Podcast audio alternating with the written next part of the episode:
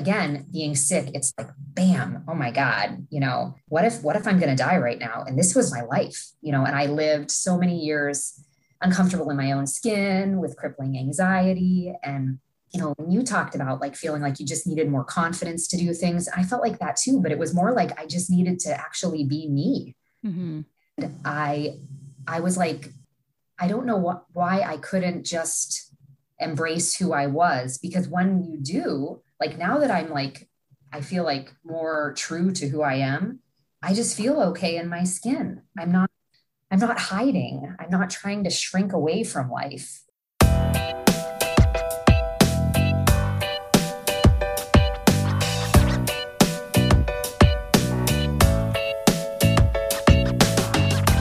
Hi, everyone. This is Katie Archbold Anders.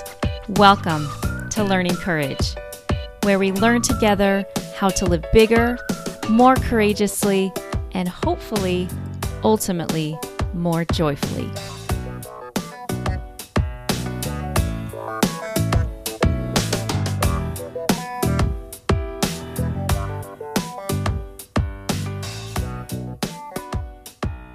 Hi, everyone. Thank you so much for joining me for this very special episode. My guest today Annie Murphy shares her journey of being diagnosed with breast cancer at the age of 37 and how it turned her entire world upside down. In this conversation, we talk about finding meaning within the pain, being okay with not being okay, and how facing her own mortality has allowed Annie to truly live. As you'll soon hear, Annie is just incredible. And she has experienced so many challenges and so much struggle and has come out the other side with such a deep sense of gratitude and joy and authenticity. And I can't wait for you to learn from her and be inspired by her as well. So, without further ado, let's get into our conversation. Here's Annie. So, I I was diagnosed with breast cancer when I was 37 years old, but um, I'll give a little backstory as to how I was diagnosed. Um, I so generally you don't get a mammogram uh, as a woman until you're 40 years old as most of us probably know who are women. Um, and i was never one to do self breast exams or i mean that was like not on my mind at all. And i didn't have like a strong family history of breast cancer and um, but in march of 2017 I was changing my clothes and I felt a lump in my right breast and it was like sizable, like not where I was like, oh, that just feels a little off. It felt quite large. So I pointed out to my husband, who was also like, that is not something that I've recognized before. So I called my doctor and um, I'm really grateful, number one, that I have a really good OBGYN. Um, she had delivered my daughter, Frances, and uh, she got me in that week. And when she felt it, she immediately sent me that same day for a mammogram. And I've heard a lot of other younger women who've been diagnosed get dismissed. Um, you know, they're like, oh, you have, um, you know, fibrous tissue in your breasts or you're too young for this to be anything serious or you know women who are nursing you have mastitis you know they get dismissed a lot. But she did not. And so that same day i went to get a mammogram. I'd never had one before. Um, i was alone because again i wasn't really thinking anything of it. And um, i was told i'd get a mammogram and then i'd wait for hours and then get an ultrasound if needed and I got the mammogram. And then, like 10 minutes later, somebody came in to bring me for an ultrasound. So that seemed super weird. And when I went in, this doctor came in and she was very abrupt. Um, she was Eastern European, and I think it was kind of just her delivery, but she literally said to me, You are very sick. Like she diagnosed me from my mammogram. She said, You have a large tumor. She was 99% sure it was cancer. And from my mammogram, she told me it had spread to my lymph nodes. So I'm just like sobbing on the table. oh my gosh. waiting for her to do the ultrasound. And then she starts, and the nurse starts crying because it was just, I mean, complete. And you're by yourself. I mean, I'm by myself. Mike's not she with did you. not ask if I had anybody there with me. I mean, so she does the ultrasound. I'm crying, nurse is crying. She's softening as she's like delivering my death sentence.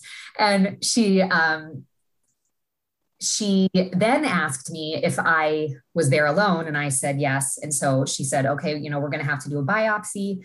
Thank God, where I am in Rochester, New York, we have this facility that does everything in one place in the same day because a lot of people have to wait for these things. So I text my husband and he's at work. And I said, call me when you have a chance or call me right away. And he's like, I'm in a meeting. And I said, you need to call me right now. So he got out of his meeting, called me. I couldn't even talk. And um, so then he leaves his work a complete mess and gets over to me before my biopsy. And they did the biopsy then. They're like, we'll have the results tomorrow, but um, you know, we're we're quite sure you have breast cancer. And so they took a biopsy of my breast and of my lymph nodes, and it really hurts. Um, you know, I was very bruised for a while after that. So my daughter's at daycare, you know, she's two years old at the time, Frances was two. And so I don't even remember exactly what all happened, but I think I think my friends picked up Frances. I couldn't drive home. So Mike drove me home, and my sister and her husband came to the place where I was getting all these diagnostic workups and drove my car home. And then I think we just got really drunk. and then the next day I got the call. And uh, that was like the beginning of the nightmare. So when you got the call the next day that it was definitely cancer, I mean, were you were you by that point had you already thought, well, I have it you know were you surprised or were you had you already kind of no i i wasn't. I mean so so that night i mean even mike calling my sister to tell her it was all so out of left field. Because again i had just found the lump. I hadn't even told anybody in my family because it was, it was so fast. fast. Yeah. And i wasn't i wasn't overly concerned so Mike let my sister know. Of course, she was devastated. This is my older sister. Well, both my sisters are older. Um, Kim, who lives near me, and then I asked her to tell my parents and my other siblings because I just couldn't do it. And I just was like, I can't even imagine as a parent getting that news about your child. So um, Kim took that all on. And um, so yeah, the next day, I mean, it was not a surprise. It was like, it just felt like this horrible nightmare. And, um, but it was that same doctor who had been kind of harsh with me who called with the news. And she recommended some doctors, an oncologist, she recommended a surgeon, she recommended going to New York City for treatment. She was like, she she kind of scared me more because she almost made me feel like I couldn't maybe get the best treatment that I needed for what was going on with me in Rochester. Um, but they were still figuring out like the specifics of my cancer. So that's, I know that you've experienced cancer with people in your life as well. And one thing about breast cancer that I didn't recognize is that breast cancer is so many different things. So I found out I think later that week that I had HER2 positive breast cancer. Um, there's like three indicators with breast cancer estrogen, progesterone, and HER2/neu, I think it's called. And so I was negative her uh, negative estrogen and progesterone and positive HER2.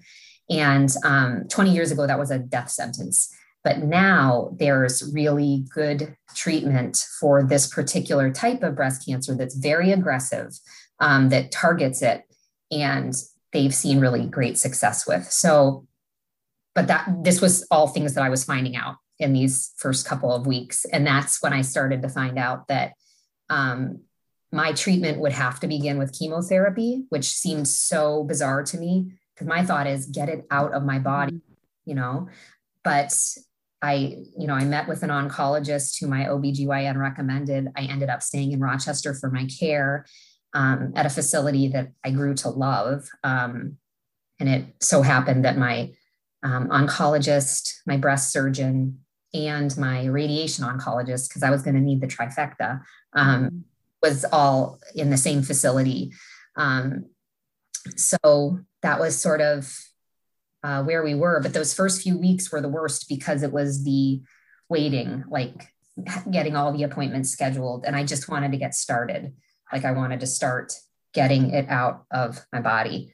Um, so like trying to get through work without crying and you know trying to be a mom trying to be a wife trying to like not feel like everything was falling apart around me.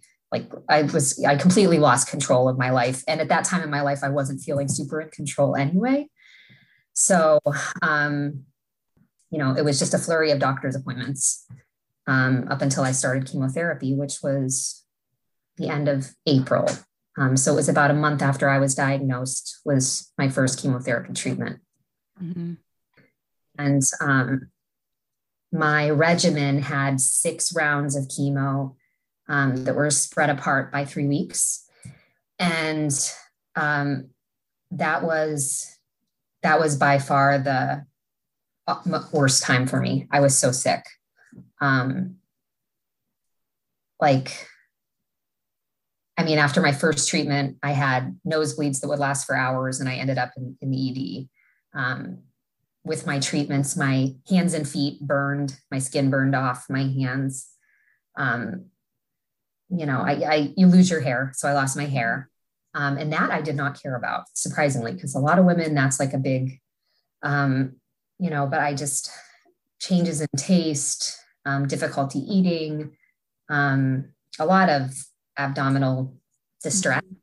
Um, but mostly just I was sad and scared. And like, you know, as a mom, it's just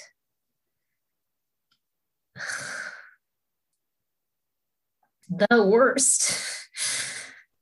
So that was like the number one thing for me is I mean, I can even remember saying to my husband, I was like, I said I was fine. I would say if you, I want you to move on if I don't get through this. But but my daughter Frances was two, and I just kept thinking, I'm like, she she might not know me, and and that was like terrifying. Um, so I just had a lot of dark thoughts because chemo made me so sick, and then I'm like, if this is not working and this is like the end, it's such a miserable way to go. Um, but it was not the end. I mean, I um, I finished chemo, and uh, after that, they do a scan to see um, to see what things look like at that point. And honestly, through chemo, I could feel the tumor shrinking. So that was super encouraging. And um, when I went for the scan, it was that same doctor who was like, You are very sick, you know, and I was like, Oh God, you know, Dr. Death. And uh, she, um, she couldn't believe it. She was like, I would never think that you were that person who was here. I think it was five, six months prior. So we were like, yay. Um, but uh, you know, in the meantime, I still had to prepare for surgery. Um, I was told that I needed to have a mastectomy of the breast that had cancer. Um, but I opted to have bilateral because it just, for me, it was peace of mind. It was symmetry. It, it just, it didn't make any sense to me um, to keep one. I don't know. It's different everybody. But um, so, uh, so yeah, then I had to sort of recover from chemo to be well enough to have surgery.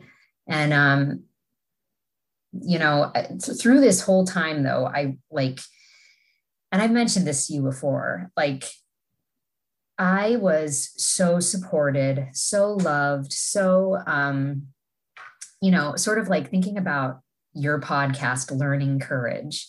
And when you have cancer, you're like instantly a hero and you're instantly inspirational and you're instantly a fighter and you know you're all these things and it like I I never felt like so uplifted by my community um, which was amazing. I mean, because I was I was useless. I went out on disability. My parents were helping us. My in-laws were helping us. My sister was helping us. People were sending me meals, flowers, cards.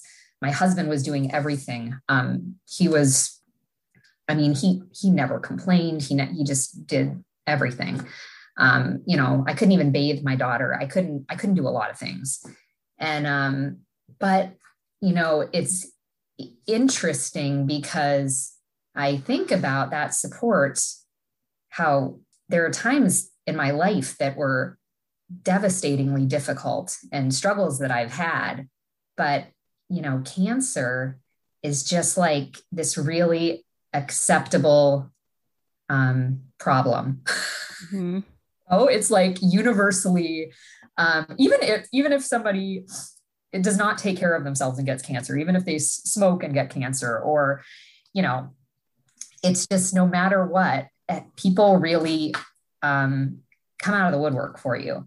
Um, but it it made me think a lot about that, about how I felt being loved and supported and seen in this way where I was just my mere existence was inspirational. And, you know, I it made me think a lot about like, what if we felt like that a lot? You know, not just when we're sick.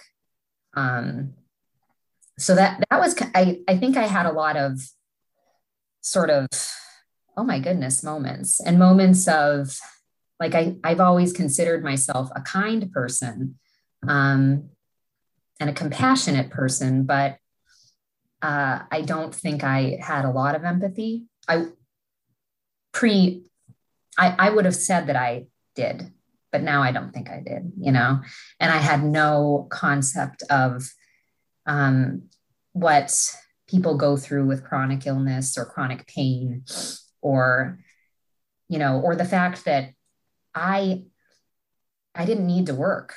You know, my husband could work and my family could help me. And, you know, we didn't have financial issues. We didn't have childcare issues. We didn't have, we didn't worry about putting food on the table or paying my medical bills. And it just, was super eye opening. I mean, my medical bills from my first year of treatment, and it was spread over two years, was $400,000. So if I didn't have insurance, you know, it's like, I mean, you can't afford to be sick in this country unless mm-hmm. you're at least middle class. mm-hmm. So, um, so, but anyways, um, I went on to have surgery.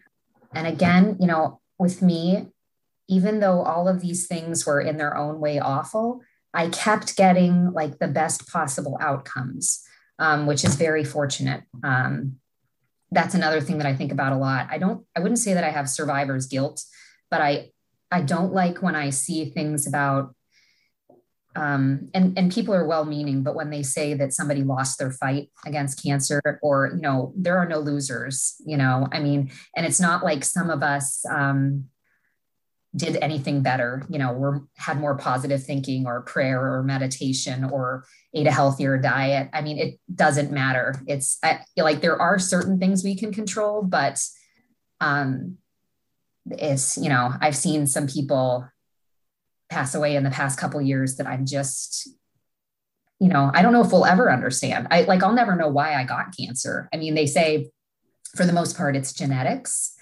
um, old age, and lifestyle or environment. And I had the genetic testing. I don't have any of the mutations. Um, I was too young for it to be my age. So, you know, maybe I you know, maybe it's where I grew up near farming communities with pesticides. Maybe it's because I drank a lot in my 20s. You know, I, they're like, who knows? Or, you know, it's just bad luck. Um, but I, I don't know. So I, when I talk about that so much of my life has changed and so much of my life is better for having had cancer. I have to say that with the disclaimer that that's only because I have the privilege of still being alive. You know, it, um, I, I, I'm like, I get wary of saying um, that I'm grateful for my cancer because that's like, I'm really lucky to be able to say that. But I am. I mean, which that's for, I guess, later. But, um, but so I had my bilateral mastectomy and uh, I, that outcome was great. They didn't find any residual disease. And they took what they um, call the sentinel lymph node, where they found the cancer, and that too tested negative for cancer. So like it was all gone. And um, and then you know something that I never really considered is with this all. Then there's reconstructive surgery. So I had a plastic surgeon who was wonderful and kind, and um, so they place um, these expanders in like under your because all they kept is kept is my skin. Um and so they put these expanders in that i can only describe as like if you had like what are those called? Like metal strainers for boobs you know? Very comfortable. You know if you ever wanted metal strainer like maybe like when madonna wore those cone things like maybe it feels like that. So uh, but not comfortable. And I, you know, you can't sleep on them. And that recovery, like I had drains, you know, and that was a hard recovery. I mean, I couldn't drive for a long time. I couldn't lift my daughter for a long time. Um, but I mean, surgery was so much easier than chemo that like, you know, was, recovering from surgery is just so different than feeling like garbage all the time. So, so I healed from that surgery. And then a couple months later, I had an exchange surgery where they take out the the strainers, the expanders. oh, which for the couple months leading up to that, they were literally filling up with air when I go in, like, like, and um, you know, just make like growing your breasts. So for for some women, it's like an opportunity to um, maybe go a size up or something. Um, but it, the expansion was so painful, and I never had a desire for a large breast. So I, I didn't do much of that. Um, so then I had the surgery to take out the expanders and place the implants, which was my final surgery. They stitched me up again and uh, healing from that. I'm still out of work. I'm still, um, I don't even remember what I did with my time back then, aside from heal um, and semi parent and like go through the paces of life, but I don't feel like I was very present. And then when I healed from that is when I started radiation. And I had 28 rounds of radiation. And again, compared to chemotherapy, which was just a beast, uh, I did pretty well with radiation. My skin burned a little bit. Um, it's a daily treatment.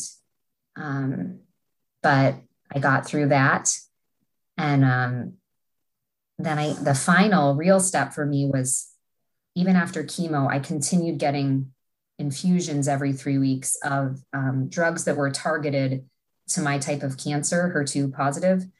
Uh, they're not chemo drugs, so they don't have side effects, but I had to receive those drugs for an entire year. So, like, start to finish, it was like a year. And so that was the final thing that I completed. And then um, I rang the bell for a third time. And uh, and then you're done. And i was done. And i was i was healthy. My hair had grown in and i um, was getting used to my new body and um, i had gone back to work. And so i was sort of starting on this on my i hate this phrase new normal but uh but it was a new normal because i was different and everybody knew that I'd been through something. You know, it's it was pretty public by then. And um, so, yeah, I returned to my job, but it was a job that I didn't love. And uh, they'd been very supportive of me when I was sick, which was great, but it was an accounting job and I'm no business with numbers. Not a good idea. so, yeah, I, uh, I was just having checkups then at that point, like every often. In the beginning, it was quite often. And then they slowly spread out to like every couple months, just monitoring me. And how long ago was kind of the the the third ring of the bell? the grand finale. Yeah. Um that was oh my god it's like it's so hard for me with time because like my time with cancer sort of was one thing and then covid now i feel like i for like there's like this yeah time where i'm like i'm like oh i saw you last year and then i'm like oh no i didn't i didn't leave my home for the last year and a half um so i finished my herceptin treatment which was the final final in i think may of 2018 Okay. Yeah.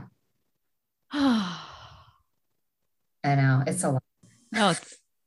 I feel like I'm a lot. I feel like I'm a heavy. You're not. No, you're not. I'm. I'm just. I am. Just. I'm just so. I'm really thankful that you're. You're so like open and willing to share your story, and so I'm really like grateful for that. Um, and I'm just like I remember when it was i remember when you texted us that you had found a lump and it, it, yeah your first reaction is kind of oh it's probably not you know and then it was right. then it was cancer you know you're just you couldn't believe it it's like that that doesn't happen like you're too you're too young like that just it doesn't happen and yeah. just you know that just going through and it is it's so um it's interesting when you were saying like as someone who's observing you going through this like horrific or you know this like to to me it was like you are heroic. You are like and like but it's in so it's interesting that when you were saying you know everyone because that's it, it's like that feels so genuine. Like it feels like the fact that you can go through the this type of diagnosis and go through the treatment and and still like function. And um it it feels like you know, incredible. And and you're right. It it almost is like maybe we should have that sense for people going through maybe other types of things that maybe maybe are mental or, or not physical or maybe a little more hidden or but I just it's yeah, it's one of those things where it's like it's it feels unfair. It feels like why did this happen to you? Why like there's no sense, there's no sense, rhyme or reason at all. But it you know watching you go through that journey and and and we can get into it more but it does feel like you were able you know that you were able to take this really horrible thing and and not turn it into a positive that kind of sounds but that you were able to find some meaning out of it and maybe some purpose and you know we can't always control what happens to us unfortunately mm-hmm. um, and really crappy things that we that no one deserves like you didn't deserve this at all but that you're a you know we can't control what happens to us. But i guess the the lesson or the, but that's extremely hard to do um is like how how do we find like some kind of meaning out of this or some kind of purpose out of this or something so it's not totally like in vain or um and i feel like you've done that you know like in your life and so. I feel like um it's you know obviously we all know we're going to die and it's not i like it's just interesting because that's undeniable. Even with all the differences that we have in the world i, I haven't heard anybody yet hasn't yet. That's how we're all really it's coming. Um i do feel like that you know when I thought that potentially I was dying, it's just, it was a slow change, but it's like a feeling that never hasn't left me as where, you know, it's an abstract thing for all of us, but it was very present. And so it's like, okay, you know, just sort of feeling like am I on borrowed time right now? And how would I want to spend my days? And who would I want to be with? And, you know, what is important to me? Like things that I never really thought about because I just, it felt like time was limitless. And, and then I, not so much then because I just didn't feel good, but I, I, I thought about a lot like, I didn't have good days. I, I didn't feel good for 24 hour stretches. So I'd, I'd have good, good moments, good minutes, maybe good, maybe a good hour, maybe a nice visit with somebody. Maybe I ate something that didn't turn my stomach.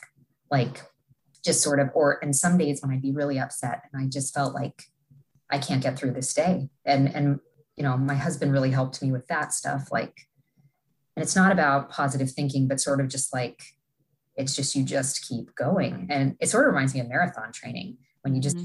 One foot in front of the other until you're done. And i mean that's how you do it. Like there's no other there's no other way to do it but sort of just this like acknowledging feeling awful acknowledging that it's not a permanent feeling. Um, and i with my mental health i that's a check-in for me a lot now is that um, which i have a great therapist but like one day i was having a really bad day with her and she's like you know can you be okay right now with not being okay? And like accept that and sort of sit with that and it's uncomfortable and but but not see it as it's not that your life is not okay like this moment is not okay and and so i you know now i i have like um i practice gratitude but not like in a methodical way it's just i i wake up wow, I'm awake. Like I'm alive today. Super. That's so great. You know, like, oh, and the sun is out. What the heck? Who knew? Like, that's so great. You know, and like my daughter is smiling. Like she's so cute. Like she's the cutest thing I've ever seen, you know? And I live in this beautiful house and I want to eat avocado toast. Oh my God, avocado toast. Like, eh, like I feel almost like kind of like childlike wonder about things where, and I get really excited because things seem like I'm like, oh my God, like, and with COVID too, can I see live theater? Oh my gosh, what a special moment. I'm seeing something on stage right now that will never happen again, you know, or walking down the street and seeing a neighbor and having a friendly interaction. Oh my gosh, how cool is that? They're really nice people, you know, like just, and then I, you know, but this is where I'm at now. And after treatment, I was kind of in a, I didn't, I, it was like I was so, I was glad to be alive, but I hadn't figured out what to do with myself. I had this like new sense of purpose, but was working in a job that didn't inspire me at all. And I was, you know, that was a, a kind of, it was a weird crossroads for me because it's like, oh my God, I'm, I have a second chance at life. And then I'm, but I'm back in the same life I was in that wasn't working. And um, so I started looking for work and just started. Um, I feel like I wasn't a bad employee, but I just was not. I mean, like me in accounting is just bizarre. I mean, I've had a lot of bizarre jobs, as you know. As you have, yes. I mean, like my resume is so strange. I don't even think it's helpful. It's eclectic. I like to say that's what I used to call you, my resume collected. Oh, that's really actually good. And and then when you throw in my degree, which has all these wonderful skills that are not necessary for anything I'll ever want to do, uh, I just, you know. But so I I started. I applied at a few nonprofits, and um, and one of them happened to be the cancer center where I was treated has a foundation that supports it, which I didn't know about you know, again, when I was there, I was just like, I hope I don't die. I love these nurses. This place feels like home. Oh my God. You know, like I, I was, you know, but uh, so they had a job for like an administrative assistant sort of role. And they called me in for an interview. And honestly, I don't even know why, because my resume, whatever. I mean, there was a lot of stuff on there. So, and I did really good in my interview. And I, I was so knowledgeable about the place. I didn't tell them I would literally just finished treatment there a year ago.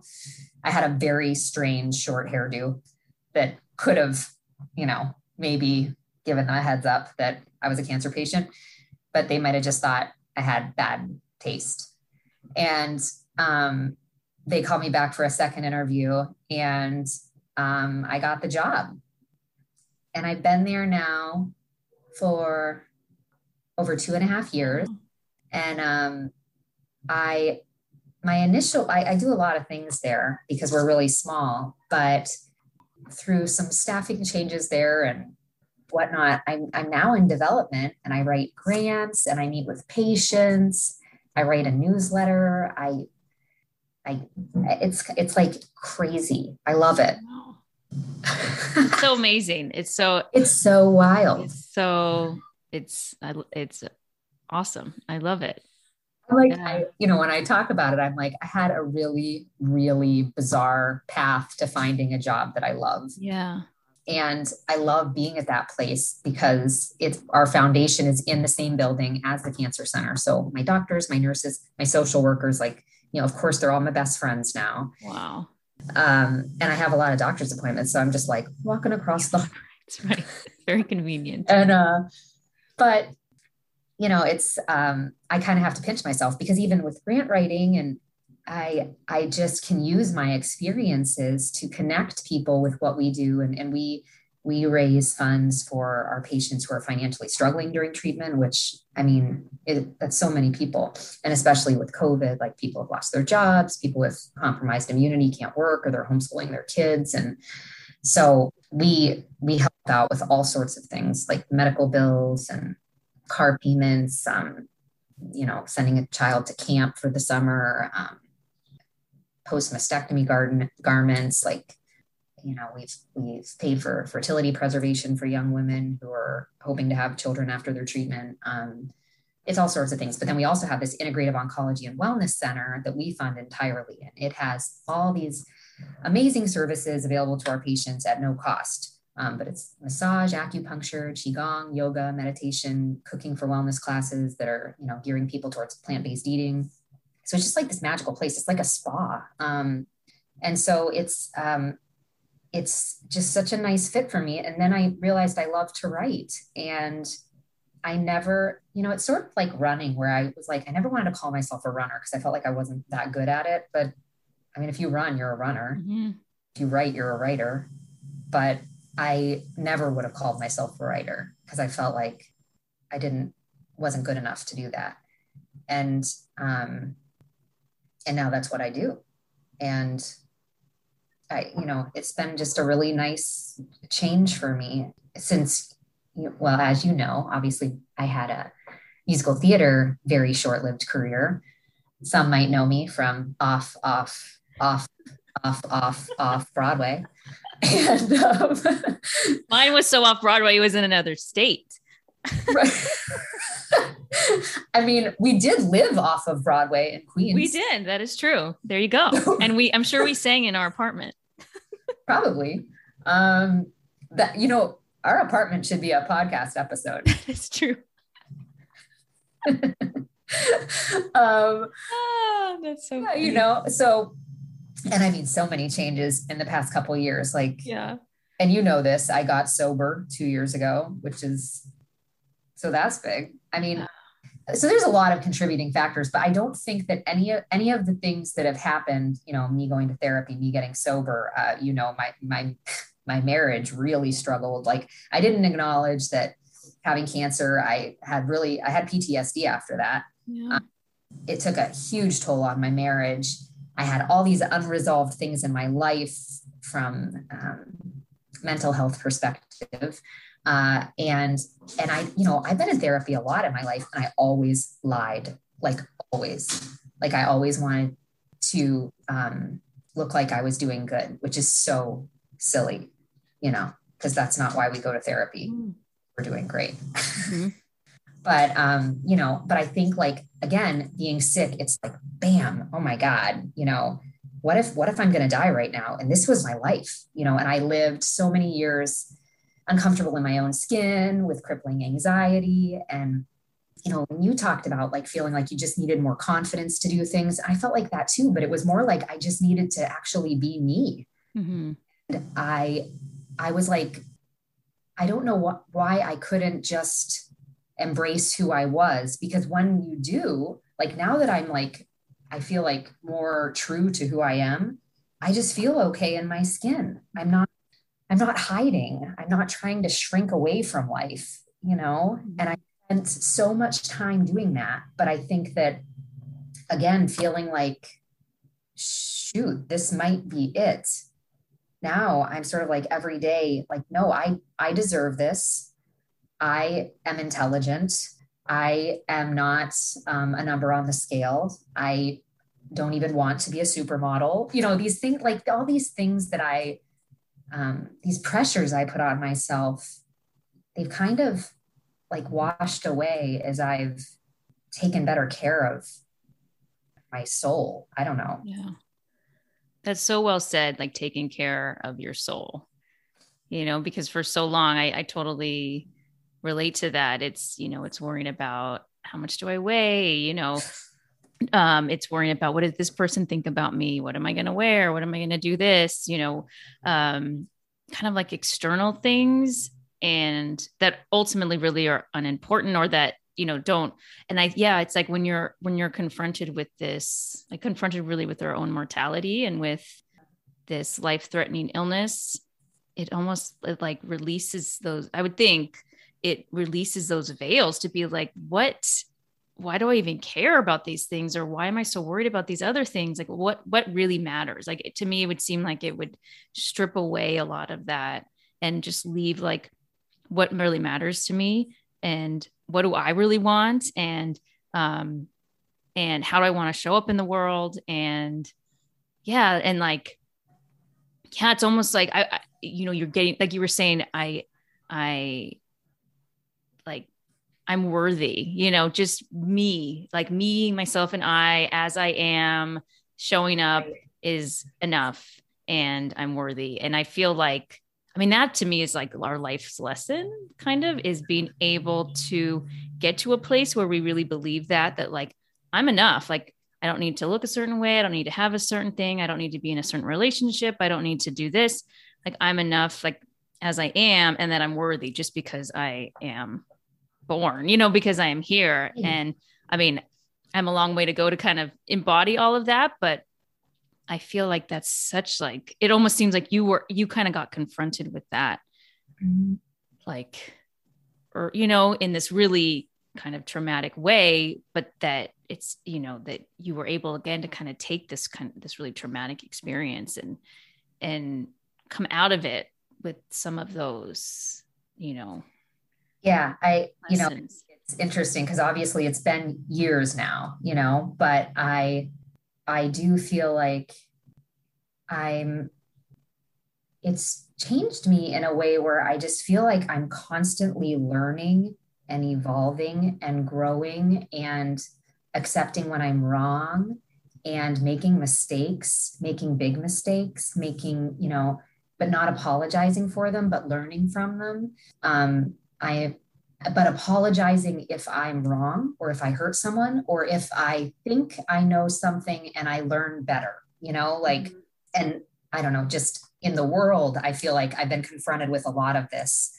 Um, and it's, it's just, you, you know, it's, it's a nicer way to live. And I've never, I look back on me 20 years ago. And I just, you know, I wish I could just hug her, mm-hmm. tell her things, mm-hmm. you know. Mm-hmm.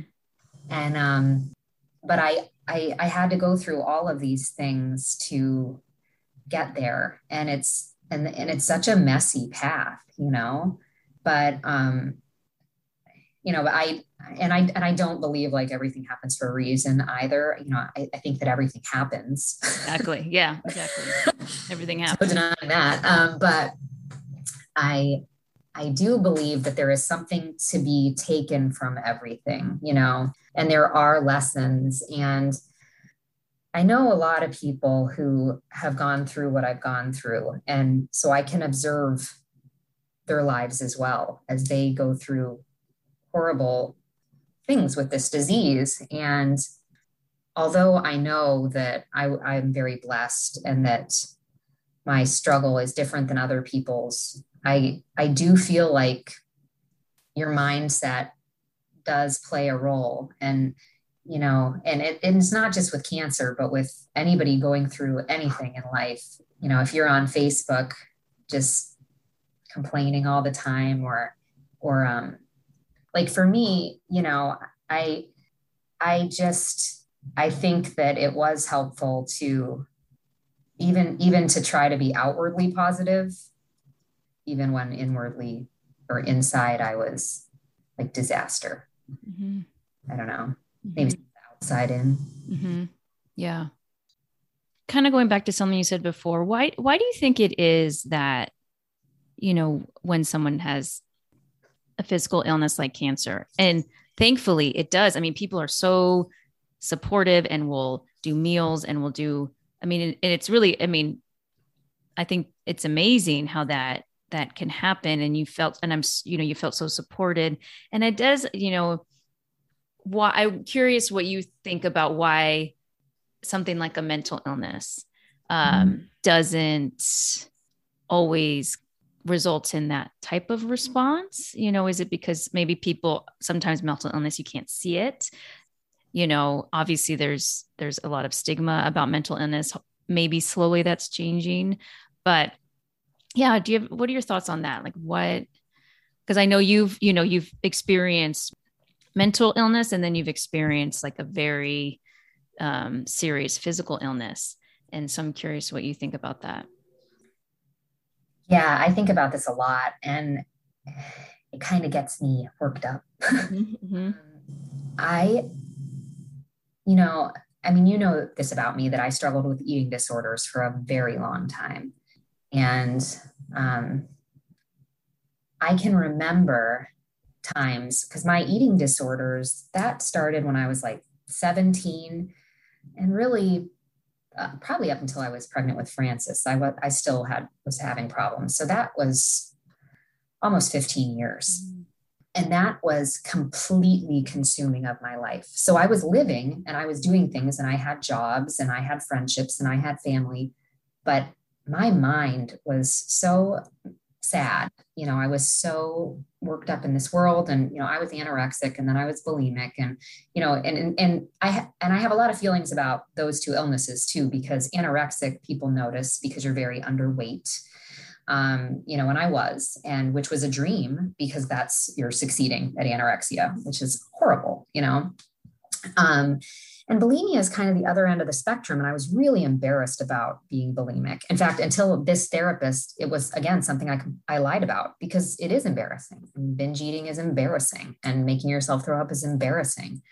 Um, but I think that's part of the problem is that, you know, and, and, when I was bulimic, I wasn't underweight, um, which is often the case. So, um, but I, I can remember thinking, during that time because I had some really dark times with my eating disorders that it, I, it would be easier if I just had cancer. And after having cancer, I stand by that statement. Wow. Yeah. I mean, it's, you know, it's a lonely place. And it's not because I didn't have good friends, but, you know, and, and part of it is I think it's part of it is was on me that I wasn't I didn't feel like I could seek the help that I needed and I didn't want to open up about what was really going on. But part of it is that it's you know, I mean with cancer, you get diagnosed and you are told exactly what to do. Mm-hmm. This treatment plan is put in place. I mean, and even then, even with these integrative oncology programs, they're like to complement that, we want to work on your mindfulness and we want to help you with your nutrition and like your life literally stops and you deal with your cancer. But mental health, it's like you just have to keep going. I mean, I couldn't have gone out on disability for a year with an eating disorder.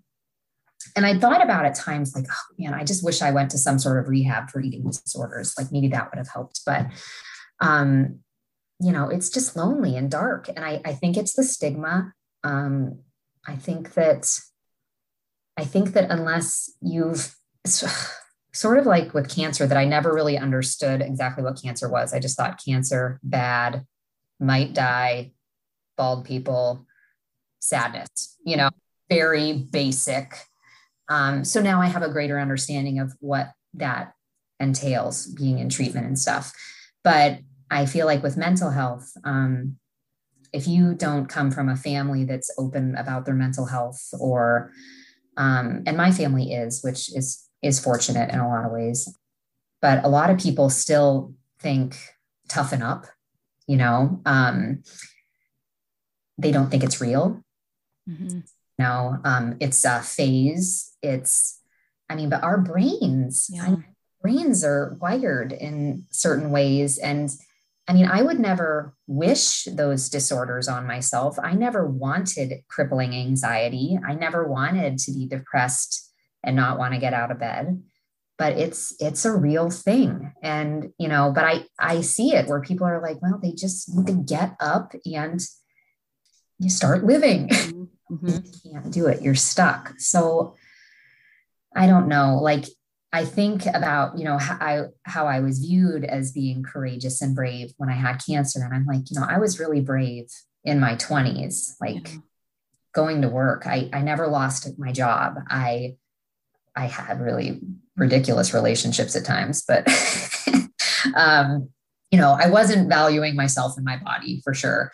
Um, and you know but I, I still made great friends i i just struggled a lot more than i wish i had you know it was like i've lived in rochester now for 13 years and it feels like it's flown by new york i was there for six years and that that felt like mm-hmm.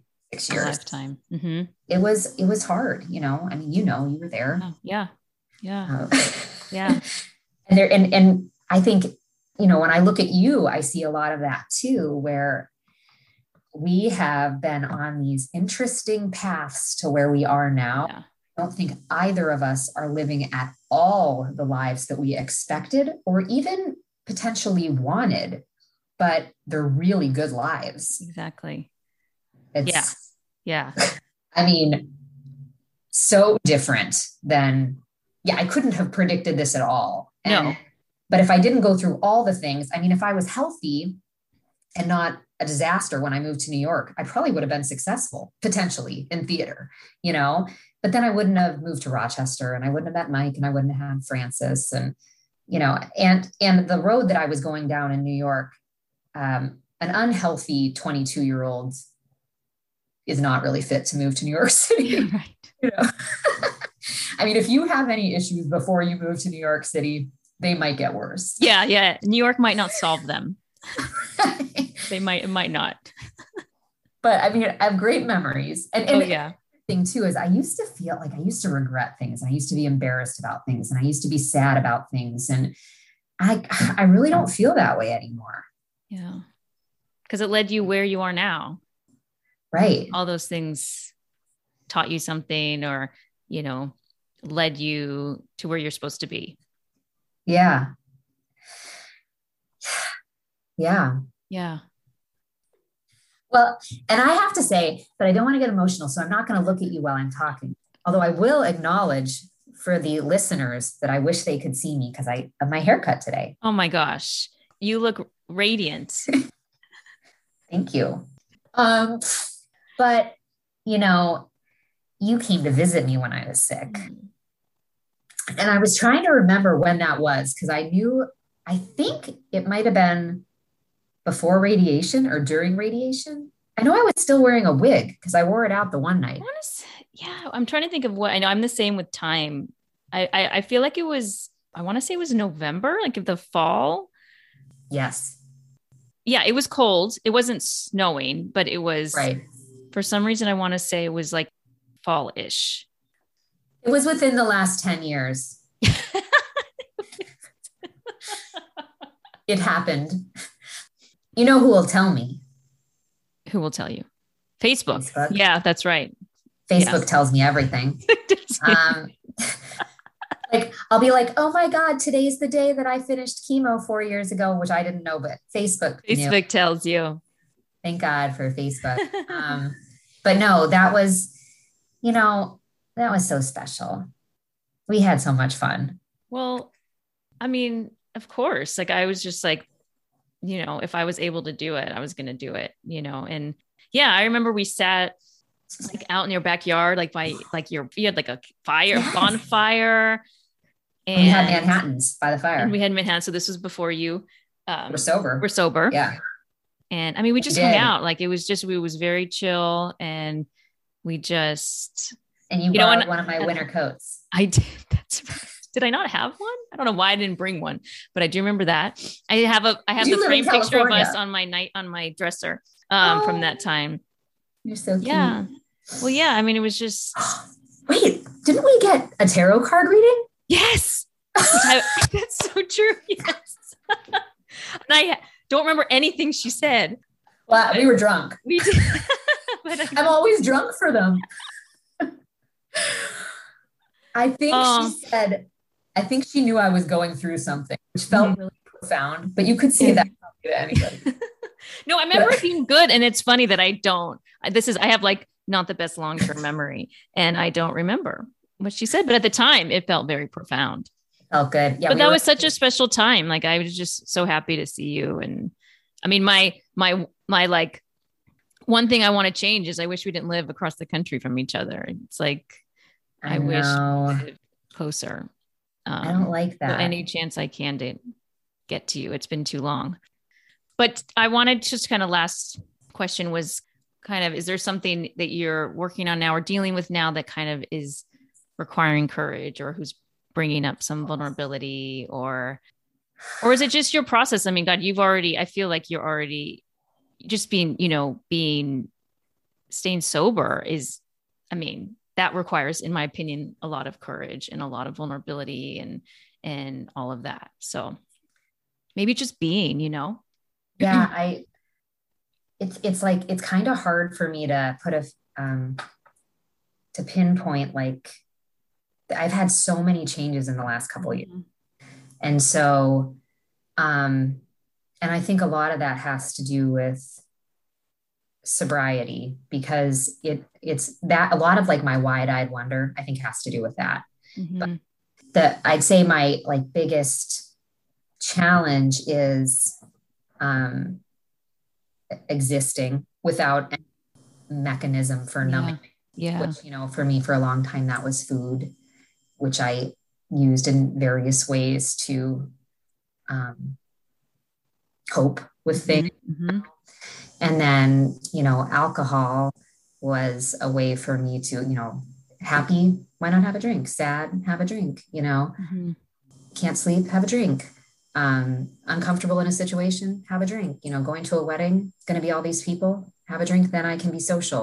So learning how to navigate my life without that um, has been interesting and recognizing things that i like and don't like for real you know Yeah. like when you when you remove alcohol from the equation it's like oh you know would would you want to be in i don't know a bowling league or you know like were there things that you only did I, I- but like are there things that were only enjoyable when you add alcohol Mhm. and are there people that you only spent time with because they drank and i'm far more introverted than i thought i was i consider myself like a introvert who appears extroverted Yeah. um, I don't like to stay up late. Apparently, that was just if I was drinking. Like I like, and I, you know, I still like to sleep in, but I, you know, never waking up with a hangover is incredible. You know, so I, it's like I'm so grateful for each day, and I don't, you know, I'm not like a, I'm not like a big 12 stepper. I'm not knocking it, but I, I'm not, um, everybody's journey is different and a lot of what i follow i i have read some um, books by sober women and i follow a lot of sober women on instagram and it's just uh, i feel like just choosing to be sober in the world we live in is a super bold choice Yep. that takes a lot of courage and there's you know and i think you know it's the only drug that we have to tell people why we're not doing it it, it's it's horrible for you. I mean, it causes more types of cancer than smoking. Mhm. But if you're not drinking, you best be pregnant, or you know, I mean, I mean, literally, Yeah. you know. And it's you know, and it it Yeah. makes It's me true. sad sometimes though because you know, and a lot of people just have a drink here and there, and I I don't have any problem with that at all. But like. It's especially the way it's marketed at women as like this mommy coping mechanism and the back to school and the mommy's drinking, or, you know, people I see like posting like drinking champagne out of the bottle on the first day of school when their kids leave. I mean, it's kind of funny, but there's a lot of really sick people. And it's so accepted that you can exist like that for a long time. You can exist like that forever and nobody to question you. Mm-hmm. You know, um, nobody told me I had to stop drinking. I told myself that, you know. So navigating life like for real is sometimes hard. Yeah.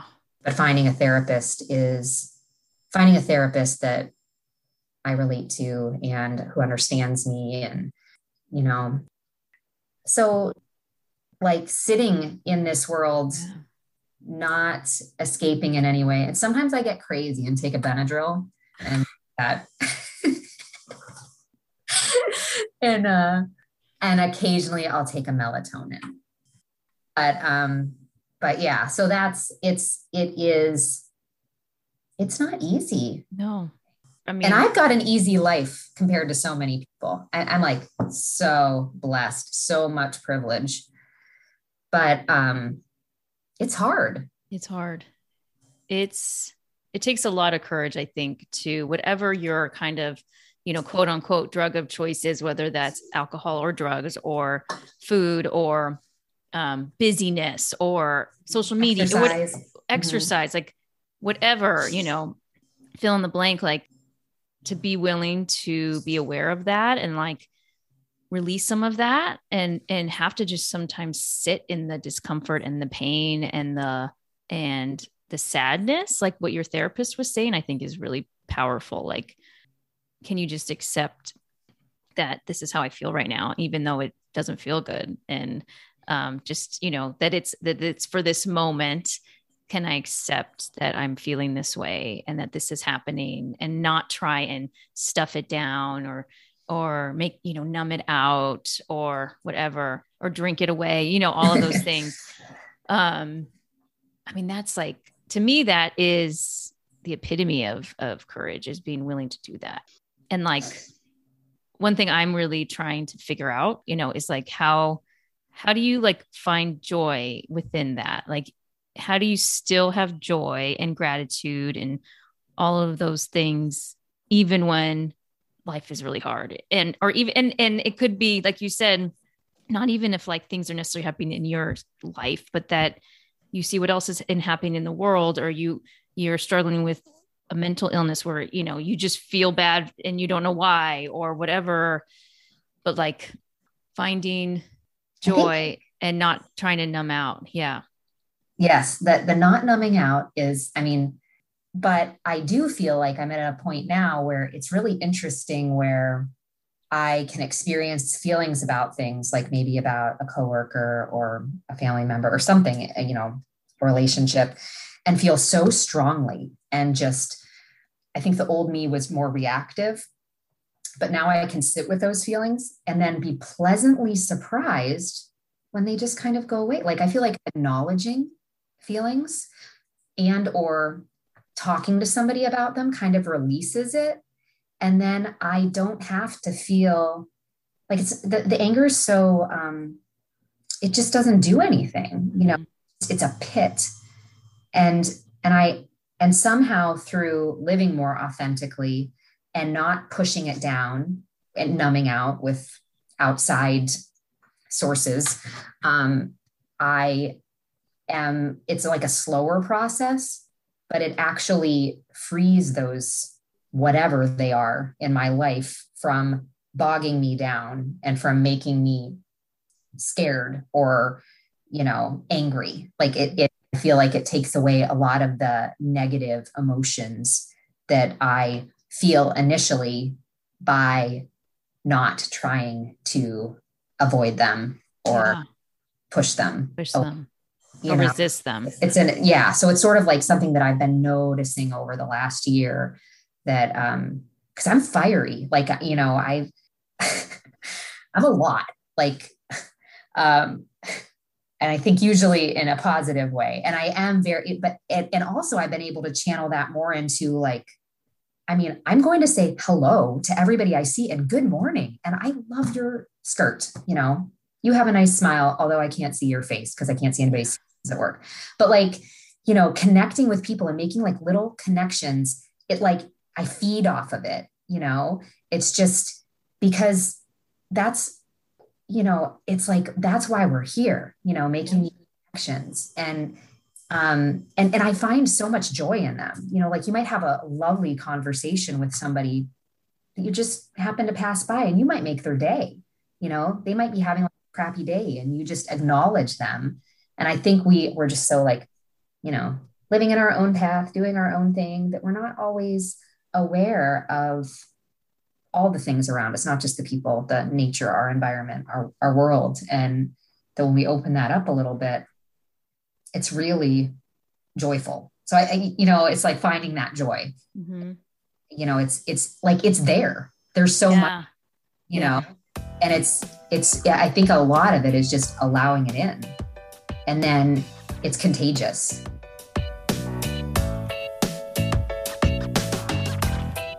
Thank you so much to Annie for this incredible conversation. I'm still I'm still processing and sitting with so many of the lessons and the things that we talked about in this conversation. And I really could have talked with Annie for hours more. She was three hours ahead of me on the East Coast, and at some point we had to stop so she could put her daughter to bed. But otherwise, I could have just kept talking with Annie. I just, I loved this conversation, and I'm so grateful to Annie for her honesty and openness and vulnerability and generosity and for sharing her story with us. And as always, would love to hear from you, your feedback, and what you've learned from this conversation and how you may incorporate what you've learned into your own life. And until next time, thank you so much for joining me in Learning Courage.